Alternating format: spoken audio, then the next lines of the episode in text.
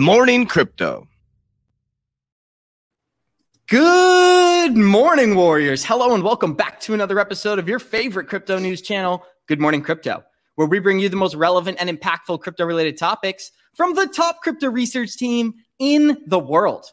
I'm your host, Abs, joined by several members of our 3T family this morning. We have Gonzo, the Super G, Andrew Cashflow, also known as the Cashflow King, and Mr. Johnny Crypto will be joining us very soon. So I'm very excited for this episode. Today on Good Morning Crypto, we will be discussing how Kevin O'Leary stated sacrifice is necessary for institutional adoption. As the crypto market continues to evolve, we break down what are what many are calling a planned demolition. Coinbase is warning of two possible Ethereum killers, while Goldman Sachs breaks down the functions of each cryptocurrency. ETH, ADA, and XRP classifications, those are worth mentioning. A Ripple study found that 75% of institutions will be using crypto services in the next three years, as an innovative new NFT project is launched, allowing investors to own a portion of an athlete's success. BlackRock is betting on a small capitalization energy web token with carbon credits soon to take center stage. We show our listeners a project that these billionaires are betting on.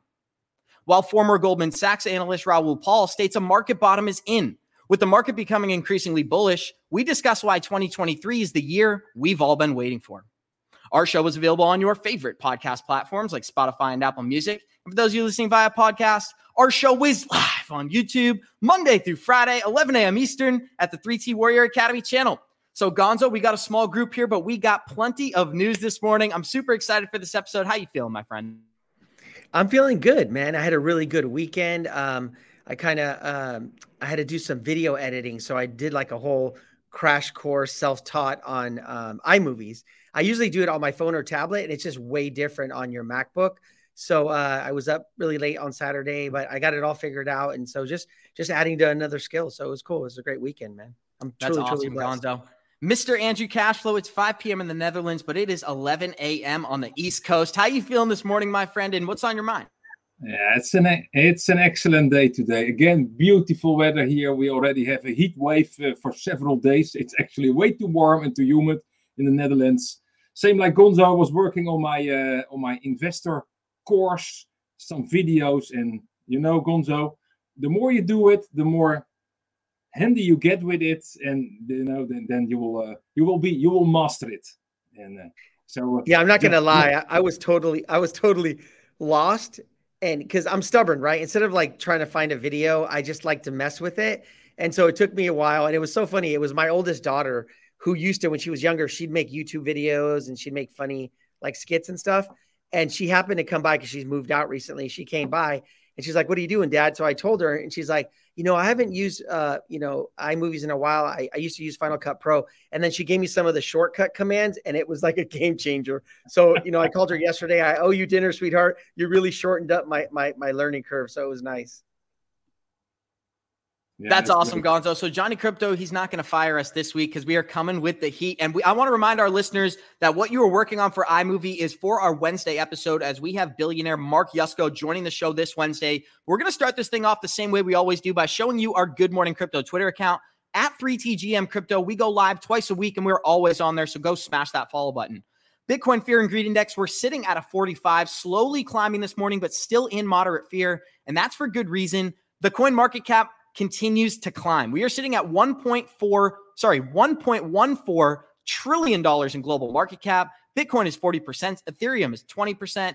Bitcoin is sitting at $24,100 this morning. Ethereum is 1900, Cardano is 55 cents, XRP is 37 cents, Polygon is 95 cents, and Polygon is a project that I've been very very excited about. So it's good to see it continue bullish after that amazing month in July. We've got Stellar at 12 cents, Algorand at 35 cents, VeChain at 3 cents, Hedera is seven, and Quant is dipping this morning at 118. Gonzo, I'd love to hear some of the projects that you're watching. What are some of the things that you're keeping an eye on heading into September? Many people are excited for the Ethereum merge. What are you anticipating? Yeah, you know, uh, over the weekend, uh, one of my sell orders from Ethereum kicked in. Uh, it was at two thousand dollars, so that happened. Um, you know, I haven't really been dollar cost averaging um, as much as before. I'm picking my spots, right? So more like H bar, Gala, Algorand that haven't gone up that much that are my long term holds. Uh, but more than anything else, I've been just investing in myself. um, and just you know reading, researching, because that's the time to do that. Like in a bear market, right? Um, you know, people need to remember like you're going to start to see like a lot of hype. Like the, the thing with the Ethereum merge, right? Like I'm of the opinion that you know, um, my my highest sell order for Ethereum is at like 2200. It could it go higher? Yeah, maybe. If I miss out, great, right? I, not great, but like I'm okay with that. But like I was seeing influencers talking about that it's going to go to 5K.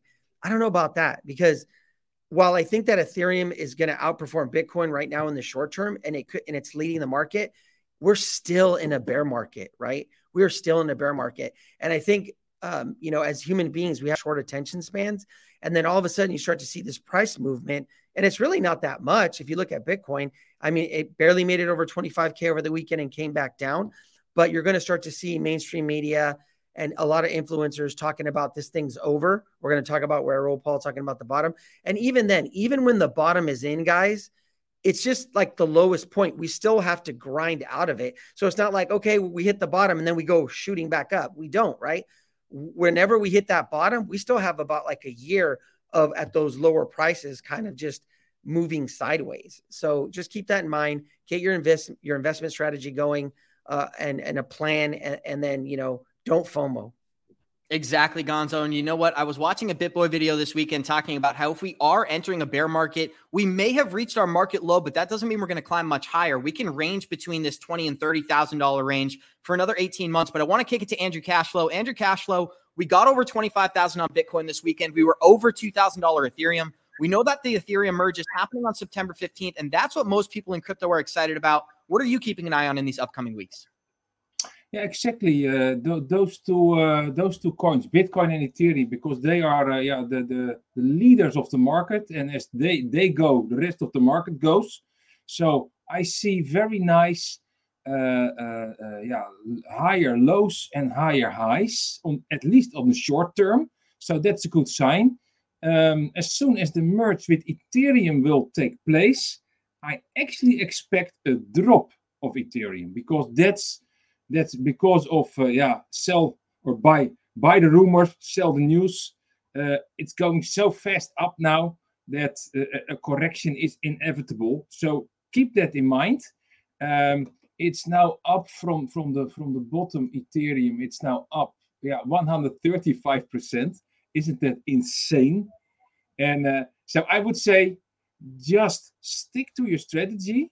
You know, I've already told uh, um, about, about the dollar cost averaging strategy, the price cost averaging strategy. Several people are now testing uh, my new course about those two uh, those uh, ma- major strategies.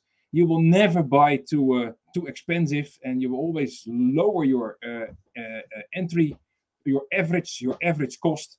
So you know um, it's just a waiting game and money will flow from the from the patient or from the inpatient hands to the patient hands and this is what we should do if you are not in yet you might could say okay i dollar cost average in so that means every month a little bit but i would say no fomo at the moment don't don't do it and you know what's exciting, Andrew, is that even in terms of a bear market, we it does look like we've reached our market bottom lows here. We do have 191 live listeners out there. Show us some love. Smash that like button. Johnny Crypto is going to be joining us any minute. So if any of our listeners are wondering, the Italian stallion will be here soon. But we're going to show you a very interesting tweet here from Peter Schiff showing that Bitcoin he believes is going to touch all the way down below $10,000 in these next coming weeks. We've talked about how people are getting increasingly bullish on Twitter. Well, Peter Schiff is a known crypto bear. Gonzo, do you take these seriously? And what do you think about a $10,000 Bitcoin? Of course, guys like us would use that as an amazing buying opportunity, but I think the rest of retail would be fudded out. Yeah, I mean, when, when you think about it, like you know, um, we're still leaning into that. We think we get a correction in the fall, right? For uh, a lot of different reasons that we've stated. But if we go fifty percent from here, we end up somewhere around like fourteen thousand, right? And I don't think it's unreasonable to think ten to fourteen thousand. Now, the way I look at Ethereum is, you know, Ethereum's doing much stronger. So if we go fifty percent from here, we're looking at where we were at before, which is like a thousand, right? And that's why I said before, anything a thousand or below on Ethereum is a great buy. And like you know, uh, Andrew said, we're up 130 percent, right? Um, so anything's possible. I mean, could could we have been? Could have this been the bottom, and now we're just going to range for a while? It could be, but uh, I'm still leaning because of the macro, because of the eclipses, because of the Fed, all of those things. You put those all together, and that tells me that um, we have another leg down coming in the fall. That's what I'm leaning towards. So you are anticipating another leg down, but I'm going to kick it right to you, Andrew Cashflow. I'm really interested to see if we're going to touch as low as people are anticipating, right? Because even if we go to 14,000, but retail is waiting for 10 to get involved, you're missing out on the opportunity, possibly of a lifetime. But I'm more excited about some of these other DeFi assets, such as ADA, XRP, and even Ethereum. Ethereum is going to perform great, especially after the merge. The next 12 to 18 months, I'm going to be really excited about Ethereum. But Cashflow, what are you watching? Um, actually, I also wanted to say a little bit about uh, Bitcoin. Exactly this diagram, because the lower white line that is written here or, or drawn here, a lot of people are looking at that line. So that means it is self. It will become a self-fulfilling prophecy, probably. So if it goes down, that's really the bottom, and that's the long-term bottom. But when it will hit, nobody knows, of course. But th- this is exactly the way how you draw these kind of lines when you're a, a trader or, or an investor. And it also means prepare yourself for being yeah to to enter when it goes down so always make sure you have money on the sideline so that from this top in if it drops 20 30 40 percent yeah you you have money left over to to invest in So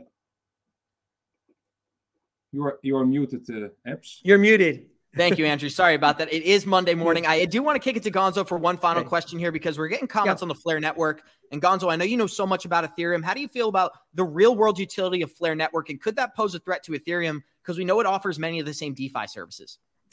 You know, I I don't know about like a threat because you know Ethereum has such a huge lead, right? And it, you know people even though the gas fees things right I, I, get it but people are comfortable with using ethereum. They know how to use ethereum. So you, you can't like second guess that like first person or first mover advantage right?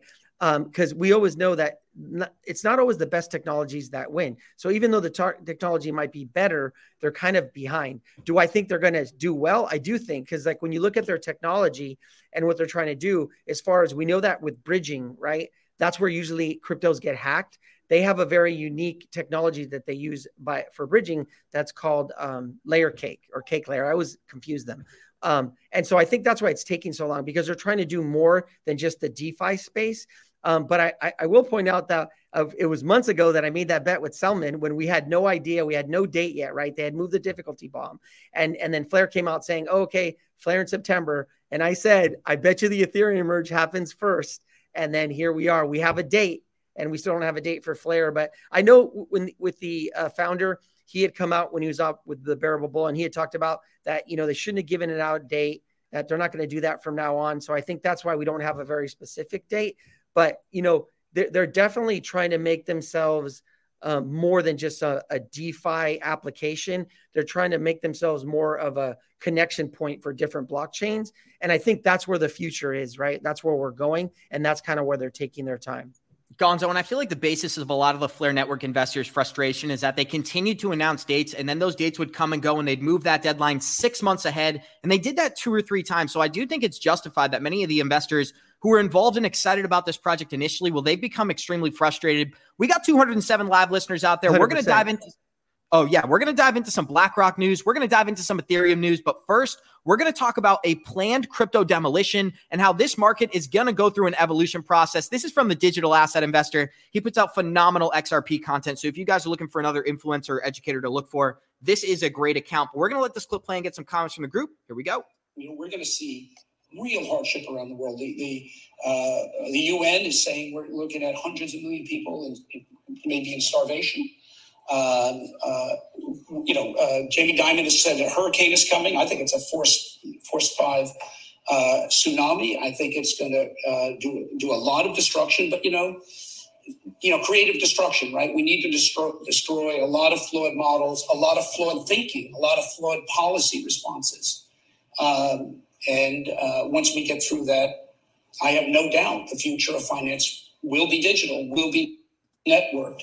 Boom, you heard it right there. And I don't think it's a hidden anymore. We're getting really excited about the natural evolution of the banking industry, but we're going to talk about DeFi and other protocols as well. How do you feel about this, Gonzo? The fact that for this for this entire market to evolve, for institutions to come in and regulation to actually push this market into a 10, 14, 15 trillion dollar market.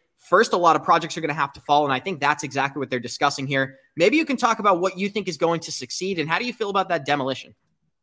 Yeah, you know, I, I think they're right because you know, uh, Mr. Wonderful, Kevin O'Leary talks about this about like that's what happens in bear markets. Things get exposed, right? So bad business models get exposed, over leveraging gets exposed, and then what happens is the good business models rise to the top. It's not unique to cryptocurrency, but I think it's it's unique to uh, the finance world and um, new asset classes, right?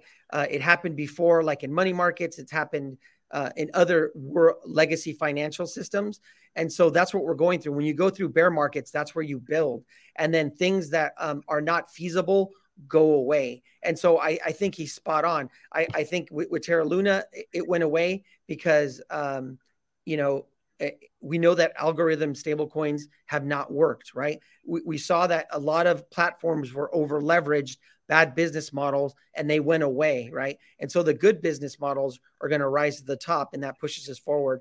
And then once we get more of that, more stability, and then we get regulation, right? That's where all the money, all the sovereign wealth funds, the retirement funds, they'll feel more comfortable because they have clarity. Because their whole thing is they don't want to cross the SEC. And because the SEC keeps messing with us, right? Those guys are very hesitant.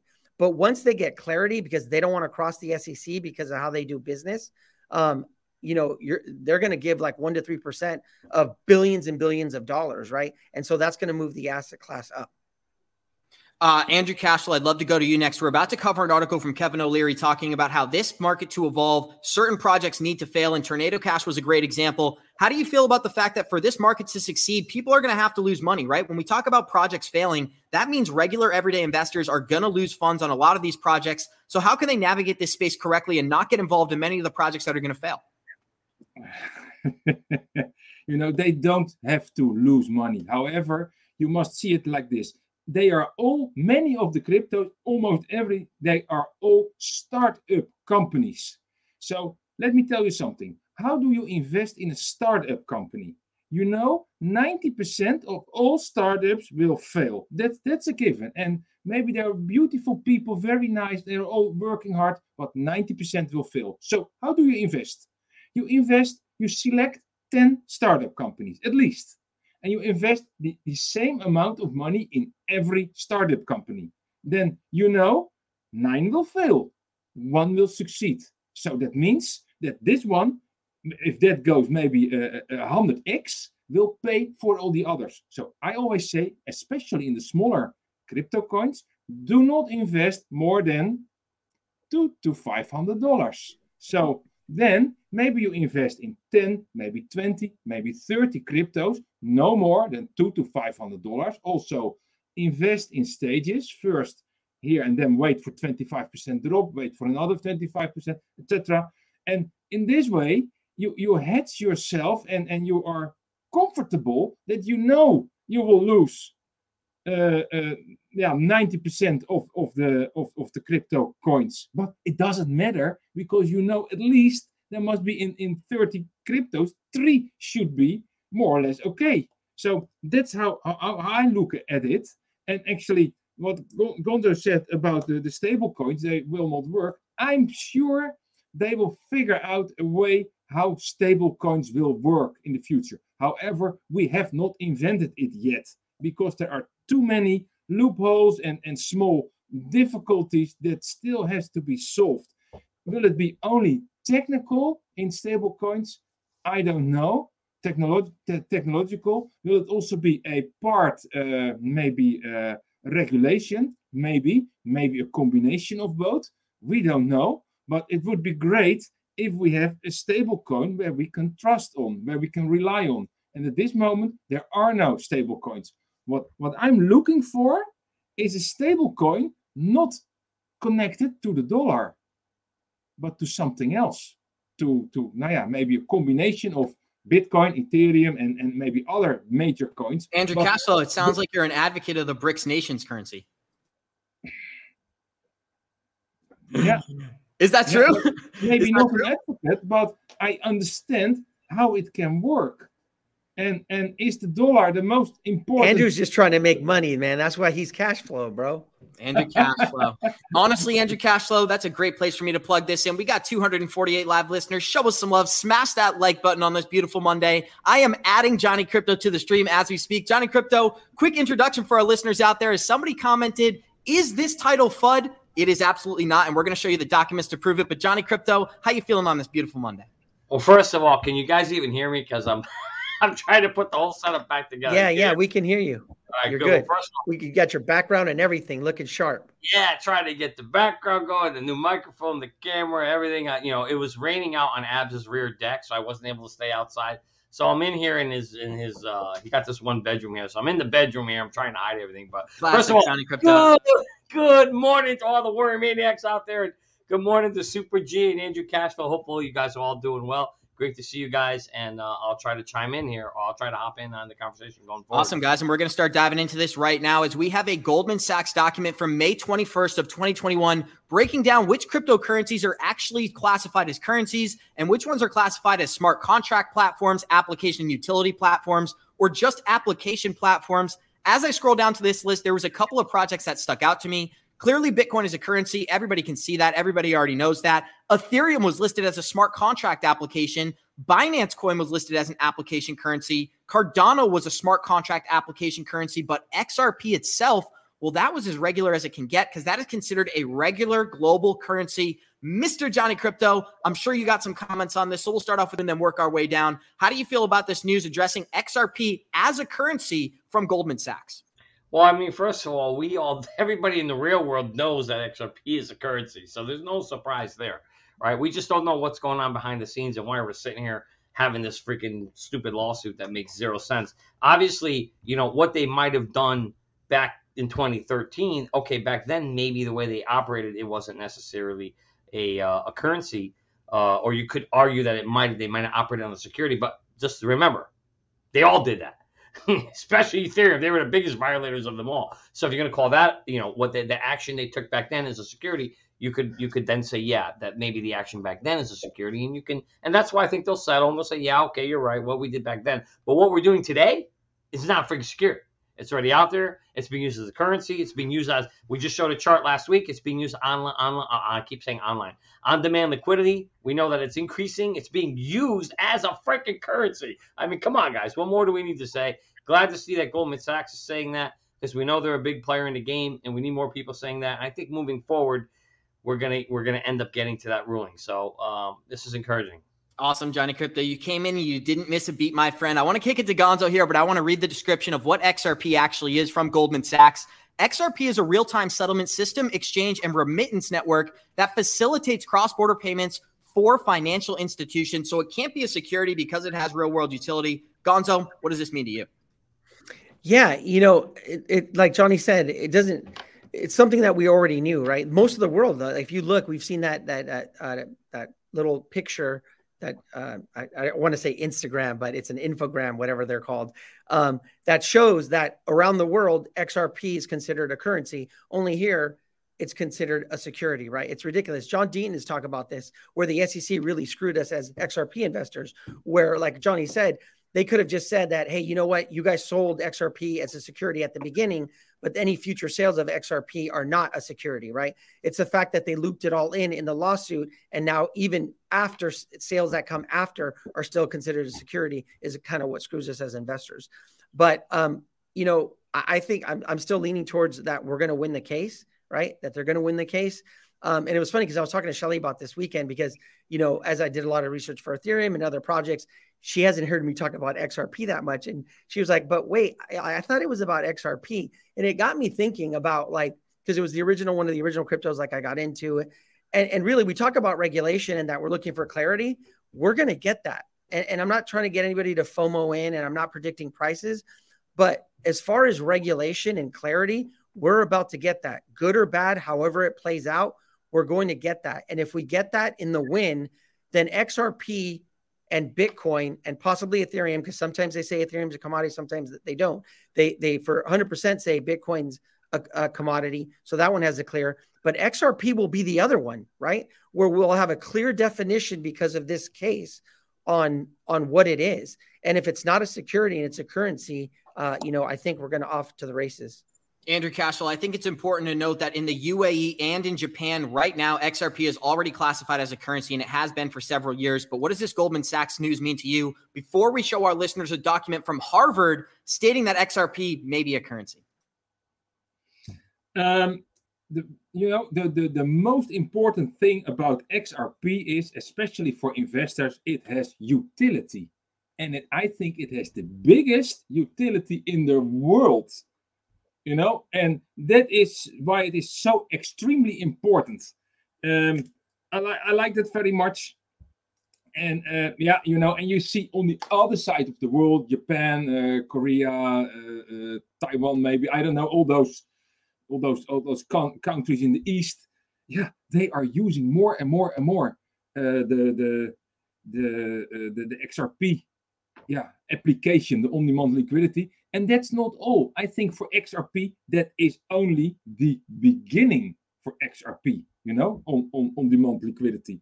Because there is so much more possible on that XRP ledger, like uh, like like like NFTs and other kind of applications. And so uh, we we ain't seen nothing yet at the moment about XRP. Exactly. And I can only imagine when smart contracts and DeFi are launched on the Flare network, which is going to increase the market cap of XRP. Johnny Crypto, I want to ask you a question. We got a very good comment from one of our loyal listeners, Mentalect, here that says currencies do not have market caps. And I think that's a great point. What does that mean to you when they start classifying these crypto projects as currencies or assets or, as many would say, securities? What do you think is going to indicate whether these are actually currencies or maybe a different asset class? Well, actually, so that's very interesting cur- cur- currency. What is currency? This is problem number. This is problem. Currency is one. debt. this is problem number one because the reality is, um, when you think of the U.S. dollar, and if you want to think of it as a currency, when it first came out, it did have a cap. That's why it was tied to gold. So basically, whatever we had in gold, the currency just represent you know this this fake fake paper here right? That well whatever you want to call it is um i don't have dollars on me because they're fake but um if i had some i'd be able to show you that they represented yeah exactly what uh you know whatever we had for gold in fort knox and wherever else we stored the gold. So that was in a sense a cap if you will or a market cap on that. And then when they disconnected it now they've convinced everybody like oh yeah there's no cap. That's not true. There really is. There should there should be because if it existed, we wouldn't be able to have inflation. We only have inflation, and, and I can't wait to have our boy Yusko on Wednesday. Guys, make sure you tune in on Wednesday. We have the we have we have we have a super high uh we have a great guest coming on on Wednesday that, that's really into the hedge, you know, he's a hedge field uh, hedge fund manager who who's going to talk more about this kind of stuff. But yeah, so interesting. So I actually want to see market. I want to see caps uh, and when I say caps, I'm talking about like maximum caps, you know, to the amount of currency you can actually print. So I'm assuming that's what you mean when you say market cap, or are you talking about just the valuation of, of a currency? No, capitalization. You had yeah. it right. Yeah. So in that case, you know, I personally want to see a market cap. I want to see a maximum coin supply for any one of these cryptocurrencies out there because then they can't dilute us as the shareholders or us as the token holders as we hold these tokens I mean, the guys in control could just say, "Oh, let's just keep flooding the market with more of these things," and now we're right back in the same position as we are today with the with the U.S. dollar. So uh, let's hope that that doesn't happen. Exactly. And that's why so many of these assets right now are deflationary, right? That's why they have a hard cap. But we got 260 live listeners out there. Show us some love. Smash that like button. We are showing you a document from Harvard Law School. Well, it states that they know XRP as a currency. So I'm going to read this and then we'll get some comments from the group. Cryptocurrencies such as Bitcoin, Ethereum, and Ripple are a type of digital currency that rely on cryptography to verify secure transactions. So basically, what they're saying there is that these are cryptocurrencies. Currencies is the most important word, not securities. Andrew Cashflow, what does this indicate to you? Ah, the mute button. Mute button, Andrew. It, it's an open door. The Bitcoin, Ethereum, Ripple. I mean, we are all the time saying it's it, it's a currency. So uh, and uh, and and that, that's the whole essence of you know let's let's don't make it more difficult than it is because then they rely on cryptography and blah blah blah. Actually the whole blockchain is a uh, is a big database which we call a blockchain and all the transactions are just stored all over the world and that's why it makes it so valuable and that's why it also makes it transparent and important and so painful for governments so that they cannot print any money and anymore to, to, to oblivion. So yeah uh, not sure what, what to say more about it but um, I'm, I'm, I'm, yeah, you know, I'm a very enthusiastic uh, guy about uh, about cryptos and tokens and blockchains and uh, teaching the stuff, and so uh, yeah. Awesome. One of the things that's very clear is that the SEC is clearly biased in labeling XRP as security. That way they can grab hold of this market. But one of the things we know, and this is not up for debate, is that in the UAE, XRP is a currency. In Japan, XRP is a currency. Goldman Sachs has now listed XRP as a currency. And we have an old document from Harvard Law School also stating Ripple XRP as a currency. So the fact is that the SEC seems way out of line. And I only think that the realist and the real, you know, opinions in this market are going to come to fruition. Gonzo, I'd love to get some comments from you if XRP is labeled a security, if it is, which we know it is not, but if that does take place, what do you think will be some of the repercussions from that? And are they going to have to relocate outside of the United States? Um, so I, I think if they, you know, if, if, they let's say they do lose, yeah, um, I think Ripple will make moves to be outside of the U.S. because it'll just be easier. Maybe they'll have a satellite office because it seems like they're trying to build offices around the world. Uh, but I know he's talked about leaving the U.S. Um, and then what comes into question is uh, now we're all owners of a security. And so are you a qualified investor, right? Even though, like, I know that they're changing the, those laws, that's coming up.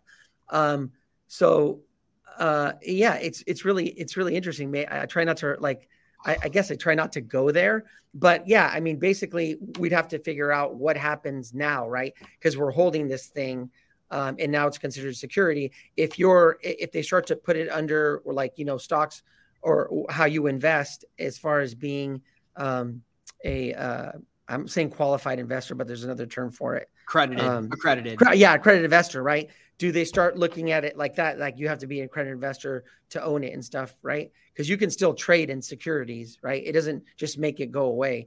But really, I, I, think what's more important about that and what Harvard's talking about is, where cryptocurrency is going, right? It's the digitization of finance, right? That's one part of it. And then where we're going with the non financial part of it, which is like just the blockchain technology, whether it's our supply and demand problem, whether it's like the medical field, whether it's like identity, there's all these different use cases that are coming um, besides the financial part.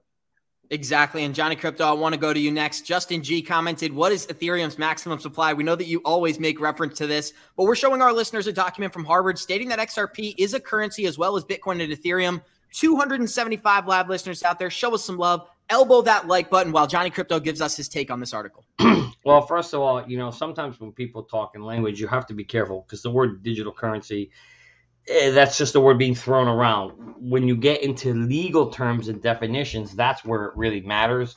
So it's easy to kind of twist and throw and say, oh, yeah, they called it a digital currency. Well, that might have just been because they were thinking of the word cryptocurrency. The real legal definition is the only definition that matters, and that's what we're going to find out in the court case. But in terms of the question that you asked, I, I forgot who it was name was Justin, or somebody asked, you know, what is max coin supply for Ethereum? That's a great question. Guess what, guys? you know what it is? There is none. And that's a freaking problem because it's like the US dollar. They can just continue, you know, if your boy Vitalik there wants to keep just adding new coins to the market, and he will when when his you know when his big boys are whoever his real people behind him tell him he's going to do it, he's going to do it, and he'll dilute it, and he won't give a shit, and any goddamn thing anybody can do about it. If you own Ethereum, your Ethereum value is going to go down and they'll do it when when it's pumping. So you kind of really don't notice it at first, and then all of a sudden, like, pow, you get hit with this again. What the hell just happened? Oh, and you go look. Oh, they just added to the coin supply, and you know, so they can do that. It's very very scary when when when that's the thing. I always there, look. I know first. there is no max supply on it, Johnny, but like the issuance rate drops as it goes to proof of stake, right? And so that that does cause when you have the burning mechanism, and then they're making less per day right? Yeah. And then you have some that are stock. It still causes supply a supply and demand issue, right? That's where we get the price appreciation. We don't know what happens way in the future, but for right. the next like you know five years, um, you know it could be deflationary at some points, right? But you're right. Like, we, we, have no idea what what what he can do in the future, right? That's and we know that Vitalik and Vitalik is he's proven that he doesn't care about the price of Ethereum. He's all about the technology, right? He's trying to expand the technology of Ethereum. That's Johnny, right. we got a good, good comment from Mentalect here, and I keep bringing up his comments, but he said, I thought Nixon doomed us when he took us off the gold standard. This weekend was after the 51st anniversary of when we were taken off the gold standard in 1971 or 1972. So it is pretty ironic. But why don't you close us out here? In the beginning of the episode, we had an open discussion about how with the Ethereum merge, we're play- we're planning for a buy the rumor, sell the news type of situation. Maybe you could quickly summarize some of your opinions before we dive into a coin that BlackRock is holding that many people may not know about. Yeah, listen, at the end of the day, first of all, Gonzo's the expert on that, so I actually defer to him on all the Ethereum stuff. But in terms of what's going to happen there in the news, 100%. You know, at the end of the day, until we really are kicking full steam and and cryptocurrencies are the way the world works, and I personally don't think that's going to be until 2025 and beyond. The elites are going to continue to play this thing with buy the rumor, sell the news kind of play, and they do that in the regular stock market, so they ain't going to change it. But to me, that's what's going to happen. So for me, you know, yes, as soon as that news comes out, I've got my finger on the sell button on Ethereum. I can't wait to sell it. I'm ready to sell. In fact, if Gonzo didn't think it was going to 22, I would have already sold it at 19 or 2000 last week. I'm waiting for his his target price there because I I think he you know he's probably onto something. But Well, yeah, I already sold my first piece at 2000 though, right? Remember, I'm oh. staggered. I'm at 2021 and 22. So Oh, there you go. There you go. Yeah. So so to me, it's going to be one of those things where I am waiting for the news when the news comes out, and plus. Cramer gave it the kiss of death, so we already know that Ethereum is just a way. No, I'm serious. I'm not joking. He No, no, no. the- I know. It's just funny because last week I said the same thing. When I saw the news and Ethereum was $1,900, you can ask. I, I think I said it on the show. I took a little bit of profit just because of what Cramer said. That's a smart move. You know, for those of us who are buying this at a thousand bucks, I mean, you pretty much doubled your money. What the frick more do you want? If you're if you're not taking some off the table now, you're greedy. Um, so at that point, to me, it's one of those things where very, very close, getting ready to sell it, and um, as more news comes out, we'll continue to sell it because I don't think it's going to carry it beyond, you know, until we're in full blown use case, and that's when you're going to see a completely different valuation. Abs, remember that chart we keep talking about, where where where uh, uh, you know the price of Technology adoption curve. Yeah, then it comes flat, and then it comes back up again. We're kind of in that that speculation period is over. We've had that. Now we're in this more like flat zone where we're going to get some pumps here and there, and you have to take it. In my opinion, you have to take advantage of buy the rumor, sell the news. Exactly. Thank you, Johnny Crypto. We got 275 live listeners out there. Show us some love. Smash that like button. We're going to continue being the most consistent and bringing you the most relevant and impactful news every single day of the week. And this story, well, this one's very interesting as BlackRock's crypto address only had one token that many of our listeners may not be aware of. And we're going to break that down right here. Sentiment, the address associated with BlackRock, has recently gotten rid of their only holding, which is not a mainstream cryptocurrency, but a relatively small energy web token. The Energy Web token placed 189th in the top cryptocurrencies sorted by CoinMarketCap, which is why it's considered a relatively small token. Also, why most of the crypto community was surprised to see it on BlackRock's wallet. BlackRock had about a million dollars of Energy Web token and they sold it all over the weekend. But I do think it's worth mentioning that they're betting on some of these tokens that are going to take place and take advantage of the carbon credit market. We know we're going to zero carbon emissions, and we know by 2030, you're going to own nothing and be happier than ever. Johnny Crypto, why don't you get us started off here? Energy Web token, changing the game. Good to see BlackRock involved. What are some of your thoughts? Wait, did it say BlackRock got rid of it? Yeah, BlackRock. So they purchased a bunch of this token, they Yeah. made profit, and they dumped it. Yeah, it's so funny because I remember. So I'm in these other group chats, right? And I remember about six months, a year ago, they're all talking about Energy Web. You got to get in it. You got to get in it. You got to get in it, right? Because carbon credit. And, and again, this is exactly what I'm talking about. The elites know you guys. They know your brains. They know how it works. Mine too. They know all of us. They know they're going to play you on emotion. They're going to build a story up, a nice narrative. They're going to tell you, and especially we all know the world's going green and carbon. They're going to play that so bitch like they never played a tune before. They're going to keep playing that and you're going to hear all about you know this green this green that and they're going to tell you this is good that's good. Meanwhile they're already in. They're in. Now they're just pumping that so much as high as they can get it and then they're going to dump it on you and there you go. Because i remember wasn't this thing like at $15 at one point? I I'm think not- it was as high as like 15 20 22. 22 thank you andrew you're the man. 22 22 where we say that today? Three bucks? You know? So to me this is just how guys this is how the game is played that's why you want to click on the link below join the academy got a free link or when you're ready to level up you pay for the academy come in you, you hang out with us we talk about this stuff all the time you know people throwing these ideas around we'll look at charts we'll do analysis we go a little deeper you can do consultations all that kind of good stuff Um, because this way you don't want to fall into that trap. I almost did. I had my eye on this one, but I'm like, you know what? I'm gonna sit and wait, and I'm glad I didn't. Maybe now I'll buy it at two bucks. no, seriously, and I think that we should continue to cover the carbon credit market because over these next three or four years, that's going to be one that's emerging and coming to the forefront. Who knows what the oil industry is going to be doing? People are calling for $200 barrels. Some people are calling for $600 barrels of oil. I honestly, I think we're going to see 60 before we see 200. But let's kick it to Gonzo. Gonzo, we're going to go to Andrew Cashflow, but I want to hear some of your thoughts on the Energy Web token and the fact that these carbon credits, they're soon to take center stage. Yeah, you know, it's funny Johnny mentions that because I did look into it. Uh, when I was looking into it, I want to say it was like ten dollars or something, and then it went mm. up. But what I found interesting was is that so they sold it like three dollars and seventy cents, and it still went to an all time high after they sold. So I thought I don't know what the price is today, but but but Johnny's right, right? Like they were already in. That story came out about um, uh, them kind of owning it, and then all of a sudden now the story comes out that they dumped it, right? Um, because it's on the blockchain and you can't hide anything on the blockchain. But you know, I do think it has its place, and I do think it has its future. I think we're just too early right now. Um, you know, definitely, uh, I, I, think I want to do more research into it. And when we go down into this correction and we get to lower prices, why not? You know, like Andrew says, two to five hundred dollars, right? Put in a little investment and see what happens. But I think we're we're um, that's where we're going though with the whole ESG, environmental social governance narrative uh, a lot of these companies are going to that and a lot of these blockchains we're going to see that more and more as climate change becomes a narrative um, you know drought heat waves all that kind of stuff that that becomes a huge narrative and that green narrative they're going to uh, these these um, blockchains that are uh, eco-friendly um, are, are going to have um, are going to have some serious price appreciation. Look, look, like Algorand, right? Algorand's one of them, right? That's really green. Uh, I mean, there's a use case for Algorand, but that's another one, right? That that's very green. But I, I know that when I looked into Energy Web Token, there were some major um, um, elect, electricity or electric and gas companies that were kind of behind it or partnership with it. Like in California, we have PG&E, Pacific Gas and Electric, but there were other ones across the United States. So I, I, think you're right. This whole carbon credit thing, they're, they're trying to bring other things to their blockchain that have to do with energy. So um, I wouldn't buy right now, but definitely when we when we get near that bottom, if you want awesome. to do a speculative move. Thank you, Gonzo. And we're going to show our listeners now a video talking about how the power is shifting away from the SEC and into the hands of the CFTC. Andrew Cashflow, we're going to start with comments from you, but first we're going to let this clip play. Here we go. We'll keep building out the infrastructure. We'll weather the storms that are coming.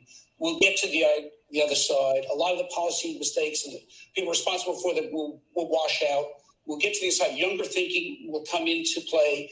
A, a generation that's grown up on a network will come into government, regulatory bodies, policymakers across the globe. They'll have a greater affinity to this. They'll, they'll, think less defensively about the status quo and more offensively of how do we use this technology to advance. And I think this is very prominent for people who are in the under 25 age group. If you're growing up right now and you're under 25 years old, you're going to be very familiar with cryptocurrency. And if, if you can only imagine a decade or even two decades from now, people of my age group, well, they're going to be using cryptocurrency, whether it's a Fed coin or an authentic decentralized currency. They're going to be using it as a means of exchange. But Andrew Cashflow, right now, the SEC is trying to take hold of this market, and we can see the CFTC. Well, they want their share. What are you anticipating? And what does that video say to you? Now, first of all, when I look to that clip and I see these two guys, what do you think? I think they are lacking a lot of education on, on the on the and, and a lot of um, uh, innovative thinking. What are the possibilities with with crypto, with blockchain, and all what, what's going to happen? Young people, they they from from below 20, they will they will grow up with with this whole stuff. If, even we do it because we are involved uh, day after day now currently with, with with this with this stuff so these guys are trying to to you know, to push and uh, to pressure something in a, in a direction which is not a valid direction anymore. And currently uh, it's just a, a, a, simple fight between the FTC and the CFTC who has the biggest who has the biggest mouth uh, uh, who, who who who is allowed to regulate this? Uh, Andrew Cashflow, you asked something important. Who has the biggest mouth? I vote Johnny Crypto. Johnny Crypto, the CFTC, well, they've already stated that Bitcoin and Ethereum are probably commodities, and that's pretty exciting because the majority of crypto's market cap, well, it's in those two currencies. So, how do you feel about the CFTC slowly gaining more control of this market and what that could mean for Gary Gensler? I I like the fact that the CFTC is trying to take control of this market. I think that actually be a, a, maybe a better thing for it in general. Um, I just don't think Gary's going to let his claws, you know, out of this thing. And the reality is, the way the the regulation is written, or I should say, the rule, um, they've already given the SEC authority to define. They're not taking away. There's no way Congress takes away the power of the SEC. They're not going to do it. They're going to let the SEC chime in here. They're going to force these two these two um, agencies to work together, and they're they're going to have to do it. And I think you're going to see a mixed bag uh, between some that are going to be considered commodities, some that are going to be currency uh, securities, and it's going to be a freaking nightmare until they figure it all out. Uh, but I personally think that's what's going to happen. I hope I'm wrong, but that's what I think. And we're going to dive into our next article for today is we have an article from Kevin O'Leary stating that sacrifice is going to be necessary for this market to continue to grow and succeed. Kevin O'Leary says sacrificing Tornado Cash was worth it for institutional adoption. He believes that crypto needs more regulation and less of these crypto cowboys trying to manipulate the market. Clamping down on crypto applications that mess with the primal forces of regulation is necessary, says Kevin O'Leary, who argued that Tornado Cash and similar services are preventing real institutional capital from entering the crypto space. Applications like crypto based Crypto Mixer, a Tornado Cash, are part of the crypto cowboy culture that shouldn't have any place in this industry. Crypto needs a rule based environment in order to attract real institutional capital into this digital asset industry. And much of that regulation needs to stamp out protocols such as Tornado Cash. We were fairly critical of what the SEC, or sorry, what the United States government did blacklisting Tornado Cash, but Kevin O'Leary is a little bit more optimistic. He says at the end of the day, it's okay to arrest that guy. Why? Because he's messing with the primal forces of regulation. If we have to sacrifice him, that's okay because we want to have some stability from that institutional capital. This is hilarious because of how cutthroat these guys are. They're willing to send a guy to jail and they're talking about it like it's just a complete joke. But Gonzo, I see you shaking your head. The floor is yours, my friend. Yeah, dude. Uh, so look, I, I am all about regulation, but I, I totally don't agree. He, he's missing the point here, right? I don't think he even understands how Tornado Cash works.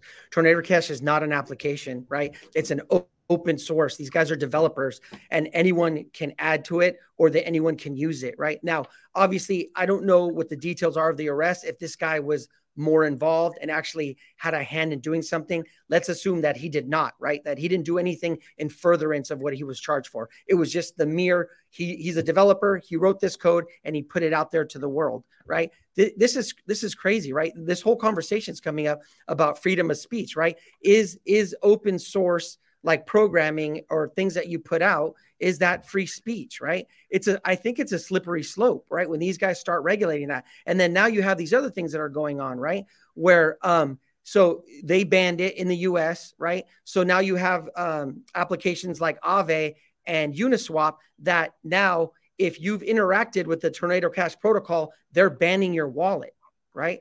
And so what protesters are doing or I don't know if it's so much protesters or people just to mess with the system, is they're sending out Ethereum to just public wallets, right? Because all our wallets are out there in the public. So they're sending out 0.1 Ethereum to all these wallets.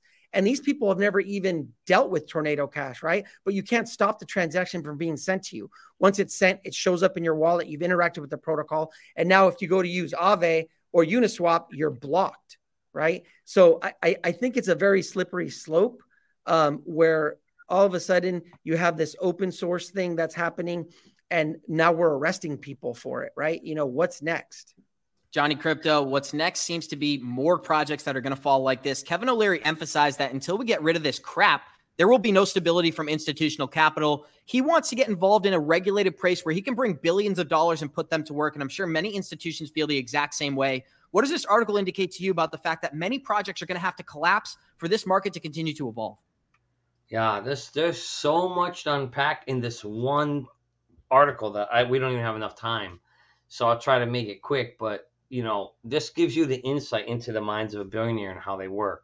And they, they have no problem sacrificing other people. I'd love to see him sacrifice himself for his own money for the betterment of other people, but that ain't gonna happen because that's why they're the billionaires. And the smart money lets the dumb money uh, sacrifice themselves, and, and they're happy to do that because then they can make more money. So that's all. This is just greed, pure greed that he has here to be able to see another human being, you know, get sacrificed. And the reality is, as Gonzo rightfully pointed out, this poor guy just wrote code. You know, somebody asked a question here. I want to pull this up. This is so important. They said, "What's the difference between this guy and Bernie Madoff?" There's a freaking huge, freaking huge difference between this guy and Bernie Madoff. Bernie Madoff knew exactly what he was doing when he took people's money and creating a Ponzi scheme, and then knew you know the the, the music was going to end sooner or later. He was stealing money right from this poor guy. Just wrote a program wanting to try to help maybe the betterment of good, you know, of something, and it got taken advantage of, and it completely did. It's night and day. And correct me if you disagree, Gonzo or, or Andrew. Well, well, yeah, I mean, and like I said, we, we don't know, right? I, I, we're we're going to base it on the fact that all he did was just write the code and that right. was it, right? Maybe right. they have more evidence that he was actually he partook okay. in it or he had that knowledge out, yeah. that that they were laundering money, right? Because if he didn't, then he's just then then you're right, Johnny. He's just writing he he's just writing code right? Right. Th- that's what it is. And, and we need people like this to kind of like Andrew and I were talking about this morning. You need people like this to test the limits and to push us outward, right? This is how we get innovation by pushing the limits. But here's the problem, and I'll wrap it up with this. This is the biggest, but you said it actually already, but I'll just kind of reiterate it. It's a slippery slope because basically what this is in a nutshell, it's censorship. That's it. At the end of the day, you just drive right back to the fact that if we're if we're gonna now be going after people who are writing open code source code and we're going to hold them all responsible. You basically, in a nutshell, that's a, that's a form of censorship, and you're going to see less and less innovation happening because now you're going to go to jail for innovation, dude. We're literally we're going to put people in jail for innovation. That's crazy. It that's is crazy. Slippery slope. It is crazy, but it's good to know that there's lots of rational minds in this market that are aware of this stuff and can hopefully push back against the entities collapsing in on innovation, right? Because we need innovation. Our financial system's outdated. Many of the technologies we use are outdated, and we don't even have a sustainable form of internet cash yet. So it's only inevitable that these cryptocurrencies are going to succeed. And that's what Raoul Pal is saying right here, as he believes there's a 70% probability that the bottom of the crypto bear market came in this July. We've talked about how the market has turned overly bearish these last couple weeks because Ethereum and Bitcoin have been getting some good price action. Andrew Cashflow, I'd love to hear from you. Raoul Paul says the market bottom is in. What does that indicate to you? Yeah, if Raoul Paul says, then it is true. Of course, of course not.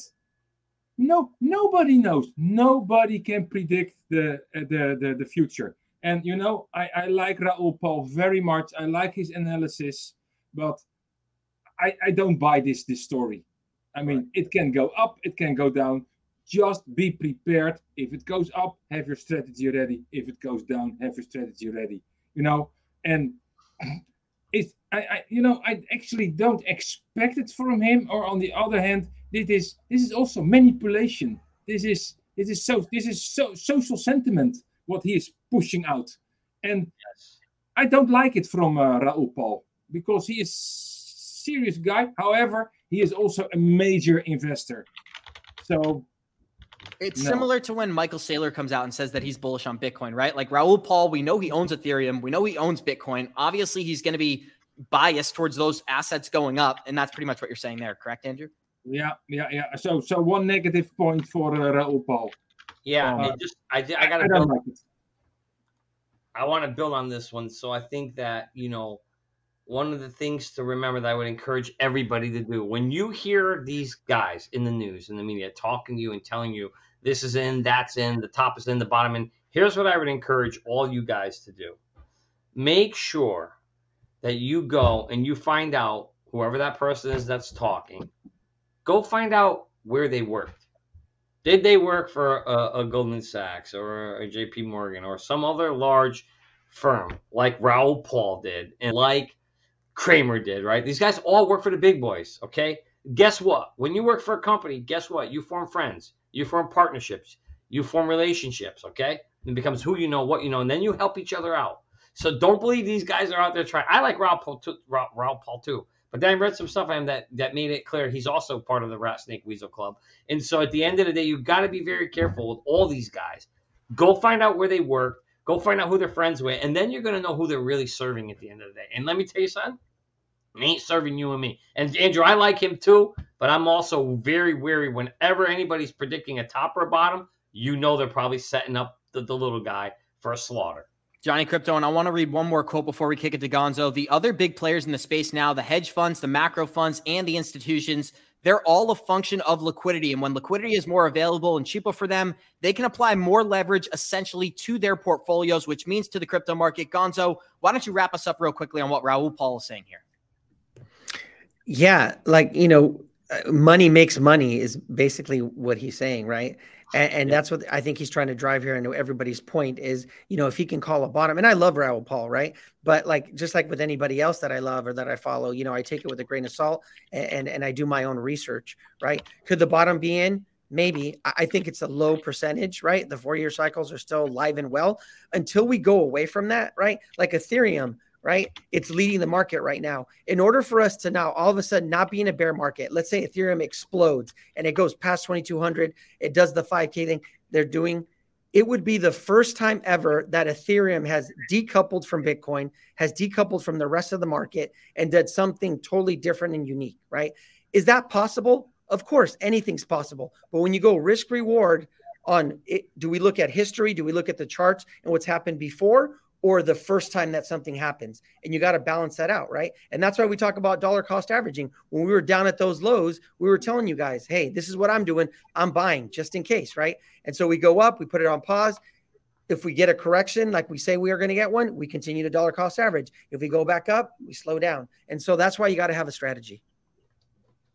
Awesome. Thank you, Gonzo. And we're going to show our listeners a tweet from Peter Brandt, who's been uh, aggressively bearish on the crypto market. Well, now he's out here supporting Shiba Inu, saying that Shiba Inu has completed a reverse head and shoulders pattern, indicating that this price chart is about to go ballistic. This is worth mentioning for our listeners. Shiba Inu had a great pump, I think about 30% over the weekend, but it's not a cryptocurrency I'm super bullish on. Johnny, really quick comments on this article. Can we talk about a real crypto? All right, so I guess if we do have to talk about this, I mean, listen, there's elites playing this one. I don't know why they're messing with this one. What's going on here? I can't figure it out for the life of me. Uh-huh. Shibo, Shibu, and Doge, and all these other dog coins. I, I just don't get it. I really honest, if you want to know my honest opinion, because I'll tell you whether you want it or not, is I honestly believe these big boys are in the background going, watch how stupid we make these people. Uh, the stupid they are the show we'll, be pushing around these dumb dog coins that have no utility and mean nothing, and watch how we get them all to follow and we steal their money off of it. I, I honestly believe that's what's happening. I own very little bit of it, only when it was pumping early on before it had the big pump. And Doge, I'm sitting on a little bit of that too because I think they're going to play the elites, uh, play it again. But these are just to me useless, wasteless coins that I think in the end, when regulation comes, I think you're going to find that they're going to go away. But I don't know. I'm curious to see what you guys think. We're not even going to ask them what they think because we have a better we have a better article. I do appreciate your comments, Johnny Crypto. We got 261 live listeners. Show us some love. Smash that like button. We are showing you a tweet from Crypto Mason, another great crypto educator in the space, breaking down the top five cryptocurrencies by market cap. One of the things that clearly sticks out to me here is one, XRP slowly fell out of the top five. But number two is that stable coins take up the majority of these spots. I'd love to hear from Andrew Cashflow. Andrew, what does this indicate to you? And how long do you think that stable coins are going to be the most prominent currencies in the top five? When are we going to see currencies like ADA, XRP, and maybe some other utility coins take over in the top five? Difficult to say, especially in this this bull market at this moment um, you know, there, there is just too too less. Yeah, to my opinion, there is too less liquidity at the moment to to pump the whole, the whole stuff. So uh, I think the this this the, there is a there's a big search at the moment to for for stable coins and how, how to, to do that. Is it regulated, unregulated? Is it uh, based on technology or not? So I think it, it will it will it will keep on going a little bit further in the time and maybe when when the when we are in 23 next year i think you will see that stablecoins will go out a little bit because people are more going into other cryptocurrencies. So th- th- that's my idea Awesome. Thank you, Andrew Cashflow. And we are showing a tweet from the one, the only Mr. Johnny Crypto live on Twitter talking about how this Wednesday we are having billionaire hedge fund investor Mark Yusko join this show. He has outperformed the market for over two decades. And if you guys don't know who he is, type it in Google, give it a quick Google. This man, he is top tier when it comes to finances and when it comes to managing through these American markets. But we're going to close this thing out the same way we always do by saying thank you to each one of our special guests. Thank you to Andrew Cashflow. Thank you to Johnny Crypto. And thank you to Super G Gonzo this morning. We got 250 live listeners. Smash that like button on your way out of here. We'll see you guys in 23 hours. Like we always say, Warriors, rise. Keep your shit together, baby. Thank you for joining. Let's go. Let's go. Great show, guys.